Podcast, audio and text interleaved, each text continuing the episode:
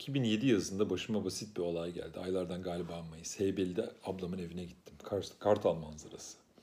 Ablam hamile. Salonda o bir divanda, ben başka bir divanda. Karşılıklı uzanmışız. Soruyorum neler yapıyorsun? Hamilelik nasıl? Yoruyor mu? Öğlen uykum geliyor biraz dedi. Aa bak kendime birkaç CD aldım minimalist besteciler. Çal dedim. Koydu. Kim bu dedim. Bu Steve Reich dedi. CD kapağını bana verdi. Bildiğiniz minimalist müzik tın tın tın başladı çalmaya. Kargalar martılar uçuyor sağlı sollu. Karşı kıyıda Kartal Devlet Hastanesi tarafında bulutlar. Kucağımda Aristoteles'in Nikomakos'a etiği var. Kitabın üstüne CD kapağını koydum, kurcalıyorum. 2003-2009 arasındaki şiir dergi ve kitapları konusunda kendimce bir tarama yaptım. Anladım ki günümüz Türk şiirinde oyunu kanatlara yayanlar gerçekten var. Fetişizm, sinisizm gibi sahte bir ikileme uğramadan ya da takılmadan geçen dört kanat kendini göstermiş. Türk şiirinde adet olduğu üzere öncelikle de dergilerde. Sıra gözetmeden sayıyorum. Ücra dergisi, Fayrap dergisi, Heves dergisi ve Poetik Ars'ta etkinlik gösteren görsel şiir. Bu arada her dönem olduğu gibi bugün de yani 2010'da da fetişizm, sinisizm e, ikilemin ötesinde tayfasızlar vardı. Gak isimli bir şiiri çıkaran ve ilk e, şiir kitabını yayınlamak üzere olan Franco Buscas daha sonra yaşlılardan e, Osman Konuk, Necmi Zeka. Bunların dışında Biran Keskin, Elif Sofya ve Enis Akın ise e, yazımın devamında daha iyi anlaşılacak farklı nedenlerle 90'ların devamcılarıdırlar. Bu sözünü ettiğim dört kanat, dört e, ortamda ortaya çıkmış e, dört kanat, dördünün de e, ortak bir noktası antilik olmaları. Daha doğrusu şairin ve okurun cana yakın duygularından, izlenimlerinden başka şeyle ilgilenmekten aciz şiire prim vermiyor dört kanatta. Haliyle antikonformistler. Direkt bugünle ilgililer ama asıl inandıkları yarın. Tevekkili değil hiçbiri soyluluk iddiasında değil. En basitinden söz dağarcıkları serbest ve taze. Ölçü olarak dizeye yani vazo dizeye tümden ya da kısmen karşı çıkanları var. Yeniden dizeyi eklemlendirenleri de var. Yenilikçiler, ataklar, jestçiler hiçbiri postmodern değil. Çoğu haydi haydi modern ve Efem Murat'ın deyimiyle eyvallahsız. Örneğin her odağın kendi ustaları olabilir ama hiçbirinin onları kıble edinmiş gibi bir hali yok. Nitekim küstah sayıldılar, yer yer küstahlarda. O yüzden olacak Türk şiirine ve özellikle de ikinci yeniye eleştirel bakmak zorunluluğunu hissediyorlar. Bunda başarısız sayılmazlar. Sonuçta hiçbiri naif değil, naiflik iddiasında da değil. Sıklıkla Anadolu çıkışlılar, Konya'danlar, Adanalılar, İzmir'deler, Ankara'dalar Hiçbiri distribütör olmamakla birlikte yabancı dillerdeki şiiri az çok yakından izleyenleri var. Amerikan şiiri, Avusturya şiiri, Fars şiiri, yabancı görsel şiir çalışmaları. Bunun dışında, e, yok Avusturya şiiri bağlamında Rüm ve Gomringer'den de söz edilebilir. Hiçbiri elitist değil ama. Dört odakta yer yer polemikçi, kavgacı, rekabetçi, harekatçı, didaktik ve megaloman olabiliyor. Teori ve eleştiri yazmada dört odakta atak davranıyor ama Türk şiir tarihine yeni harita çizmede de istekli ve özgün olabiliyorlar. Bu konuda açık farklı en güçlü iki odak, önce neoepik şiiri sonra popülist şiiri savunan Hakan Arslan Benzer ile Türk modern şiirini bir kekeme şiir diye okuyan Enis Akın. Uzun dikey hatlar çekmede, çizmede uzaktan istekli Erhan Altan'da. Utku Özmakası da tabii ki bunlara katmak lazım. Sonuçta 2000'lerin bu ilk 10 yılında Tanzimat Meşrutiyet, Mehmet Akif, Enis Beyiç, Mehmet Emin, Hüseyin Can Türk, Eser Günson, Metin Eloğlu tozlu raflardan alındı. Turgut Uyar hayata, yepyeni hayatlara döndü. İkinci Yeni'yi ve Ahmet Haşim yeniden okuyup yorumlama ihtiyacı hissedildi. Ve bu dört odağında Ahmet Güntan'la öyle ya da böyle bir ilişkileri oldu. Nitekim Osman Çakmakçı ve Ömer Şişman'ın yanı sıra Ahmet Güntan'ın çıkarttığı 2008 yılının hatta belki 2000'lerin en tempolu, en ilginç ve en heterojen oluşumu Haftalık Mahfil dergisinde ve daha önce gene Ahmet Güntan'ın Efe Murat'la çıkarttığı Ceh dergisinde iyi kötü toplaşabildi dört odakta. Bunun bir nedeni Ahmet Güntan'ın gençlerle ilişki kurma isteği olabilir ama gençler de Güntan'la zaten ilişki kurma ihtiyacı hissetmiş olabilir şeytanın bir adım önünde. Ahmet Güntan'ın da afyonu 2000'lerde patladı kendi deyimiyle. Hem yayıncılık hem kuram hem şiir açısından. Cehd ve Mahfil dergilerinde başı çekmesi bir yana düz yazı ve teorik üretim alanında Güntan 2000'lere esrarilerle girdi. 2003 tarihli. Devamında İOT'u toparladı. Sonra en önemlisi 2005'te Parçalı Ham Manifesto ve Taşıyıcı Monoloğu yayınladı. Ahmet Güntan'ın 2000'lerdeki en çarpıcı ve üretken etkinliği şiirinde oldu ama 1995 tarihli Romeo ve Romeo kitabının arka kapağında Türk şiirinin yaz yağmuru diye nitelendirilen Güntan 1999'da ikili tekrarı yayınladı.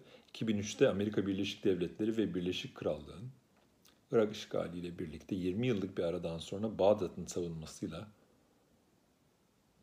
işgaliyle birlikte 20 yıllık bir aradan sonra Bağdat'ın savunması şiiriyle dergilere döndü. Bir parantez, yan masa kayıtları diye bir e, metninden Ahmet Güntan'ın Irak işgali olmasaydı şiir Türkiye'de bugün uykuda olurdu. Bağdat'ın savunmasını içeren mahkeme kitabı 2005'te yayınladı. Aynı yıl çıkan Parçalı Ham Manifesto'nun arkasından 5 yılda 40 tane 40 kadar parçalı ham şiir kaleme aldı. Türk şiirinde bok polemiğine bakılacak olursa şu anlaşılıyor. İkili tekrar derin bir hayranlık ama akıl almaz bir sessizlikle karşılandıysa da Ahmet Güntan'ın Parçalı Ham Harekatı ilk yıllarda epey kuşkuyla karşılandıktan sonra görece geniş kitlelerce benimsendi ve açıkça savunuldu. 2000'lerdeki şiirimizin ana figürü Ahmet Güntan oldu. Fetişizm sinisizm ikileminin ötesinde 2000'lerde çıkışlar öyle ya da böyle Ahmet Güntan'la ilişkili olarak belirdiyse de daha önceki kuşaklardan olsun, gençlerden olsun pek çok itirazla, alayla, küçümsemeyle karşılandı. Örneğin Enis Batur, Şubat 2010 tarihli Yenilik Edebiyatı yazısı. Enis Batur'un Şubat 2010 tarihli Yenilik Edebiyatı yazısı. Enis Batur bu yazısında yeni bir edebiyat kurduğunu savunuyordu. Alıntılıyorum. Rob Grier'in Cerizy'de Bart'la karşı karşıya konuşurken ortaya koyduğu yenilik ölçütlerini, ölçülerini esas aldı. Alıntı bitti. Ve 2000'lerde en azından kimi gençlerin yeniliklerini küçümsedi. Amuda kalkmak dedi bunlara. Eski yenilikleri yeniden pişirip ortaya sürmek. Sumut şiiri görselliği ya da sesselliği güya keşfetmek. Bu Enis Batur'un e, ifadeleri. Enis Batur'a göre bunlar alıntı üzücü, hüzün verici girişimlerdi. Hatta bunların alıntılıyorum patetik ve patolojik boyutları vardı. Alıntının sonu. Gençlerin yaptığı şey alıntı tedavülden kalkmış paralar için döviz bürosu açmaktı. Alıntı bitti. Edebiyatta illa bir merkez bankası olsun diye bu ısrar niye peki? Mesela Rob Grier'in de üyelikle onurlandırıldığı Merkezi Akademi Fransız'ın standart Fransızca sözlüğünün 9. baskısının akıbetine bir bakın. Çok mu matah bir şey oldu? Steven Pinker'ın e, yorumunu da okumanızı isterim. Dil, tarih ve coğrafyada bir merkezi otorite olmayı ya da olmasını isteyenler herhalde hep oldu tabii ama öyle bir şey gerçekleşmedi. İyi ki de gerçekleşmedi. Gerçekleşseydi kariyerinin başından beri pek çok yeniliği yapmış, kullanmış, çevirtmiş, bastırmış, tanıtmış olan Enis Batur en başından numizmat olurdu. Kaldı ki bugünün Türkiye'sinde edebiyattaki bir yeniliği değerlendirmede kullanılacak otoriter ölçütler niye Alain Robbe-Grier'in Roland Barthes Ceris'de söylediği ölçütler de Monte Carlo'da söylediği ölçütler değil. Bir eseri zaten yapılmıştı diye elemek de neyin nesi. Lirik şiir zaten yapılmıştı. Epik şiir zaten yapılmıştı. Sone ve opera da çoktan yapılmıştı. Zaten yapılmıştı eleştirisi zaten yapılmıştı. Zaten Enis Batur için o kadar üzücü, hüzün verici, patetik ve patolojik olan ne? Kendini bilmez gençlerin Amerika'yı ikinci kez keşfetmesi mi? İlk keşif miydi ki? Hem ayakları yere basınca kaşifler hiçbir şeyi keşfetmediklerini nasıl olsa anlamazlar mı? Bu kadar üzülecek, acıyacak ne var? Enis Batur'un etkisindekilerden, çevresindeki öğrencilerden ve gençlerden neredeyse kimse artık yazı bile yazmıyor. Yenilik edebiyatı yazısına da yanıt gele gele İrfan Kül diye takma isimli birinden geldi üzücü, hüzün verici ya da patetik ve patolojik değil belki ama düşündürücü. Ama Enis Batur haklı tabii ne de olsa onlar o başlı başına bir ada. Kendisi de söylüyor alıntı. Onaylanması gerekir denecektir. Doğru. Şu var ama onaylanmasa da olur. Alıntının sonu. Burada bir e, 2020'den bir dipnot düşmek isterim. Eee 2010'da bu yazıyı yazdığımdan bu yana e, bir sürü şey oldu tabii. Onları e, hep tekrar tekrar değerlendirecek değilim ama e, Enis Batur'un yörüngesindeki yazarlar benim bu söylediğimi haksız çıkarttılar. Onların verimsizliğinden söz etmiştim. Oysa 2010-2020 arasında bu kişiler gayet üretken ve başarılı oldular.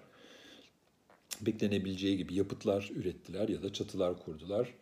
Ee, Armağan Ekici, e, Cemileri, Didem Nur e, Güngören ki üçü de benim arkadaşım. Ee, ben e, üçünün de üretken olacağından kuşkuluydum, yanılmışım. İyi ki de öyle olmuş.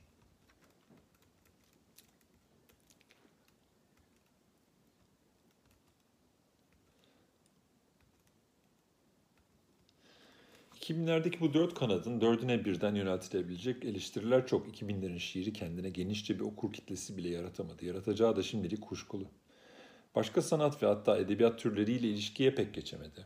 Yakın tarihli olmayan klasik kültürle pek bağ kuramadı. Yurt dışına pek açılamadı, oradan yeterince şey almadı ve sanırım oraya neredeyse hiçbir şey vermedi. Çeviri ve dil konularında hem kuram hem uygulama açısından birkaç istisna dışında zayıf kaldı. Felsefe ile kuramla ve kavramlarla ilişkileri pek yoğun ama çoğunlukla zayıf, eyyamcı, bulanık, abur cubur. 2010'da bu dört kanadın büyük ölçüde vites küçülttüğü de bir gerçek. Başka bir deyişle topu kanatlara yayma ihtiyacı hissedildiyse de kiminlerin şiiri bu yüzden hala dar. Bu darlığın bir göstergesi bence dedikoduculuk. Şairlerle buluşup konuştuğum ortamlarda muhabbetin o kadar büyük kısmı dedikoduyla geçti ki. Dedikoduculuktaki alçaklığı dışarıdan saptamanın kolay yolu dedikoducuların kamuda konuşurken şifreli konuşması, ad vermemesi, diplomatiye bağlaması. Dedikodu en kötü şey değil ama dedikoduculuk huyu pek kötü bir huy. Şiirimizi içine kapanmaya, kapsamını küçültmeye sevk eden bir huy. Şiirimiz içine kapandıkça daha da köklenen bir huy. 2000'lerde şiir kimi istisna çıkışlar dışında evcilik oyunu olmaya devam etti. Bu illetten kısa sürede kurtulacağımızı sanmıyorum. Günahı hepimizin boynuna alıntı. Başka bir deyişle yeniden bir umut yaratmak gerekiyor. Varlığa yaklaşmamızın gizli alanında bugün yeni bir umut kurmaya çalışmayan, bunun içinde son nefesine kadar çalışmak istemeyen hakiki bir şiir olduğuna inanmıyorum. Alıntının sonu bu Yves Bonfan'ın olasılık dışındaki kitabından 97. sayfa.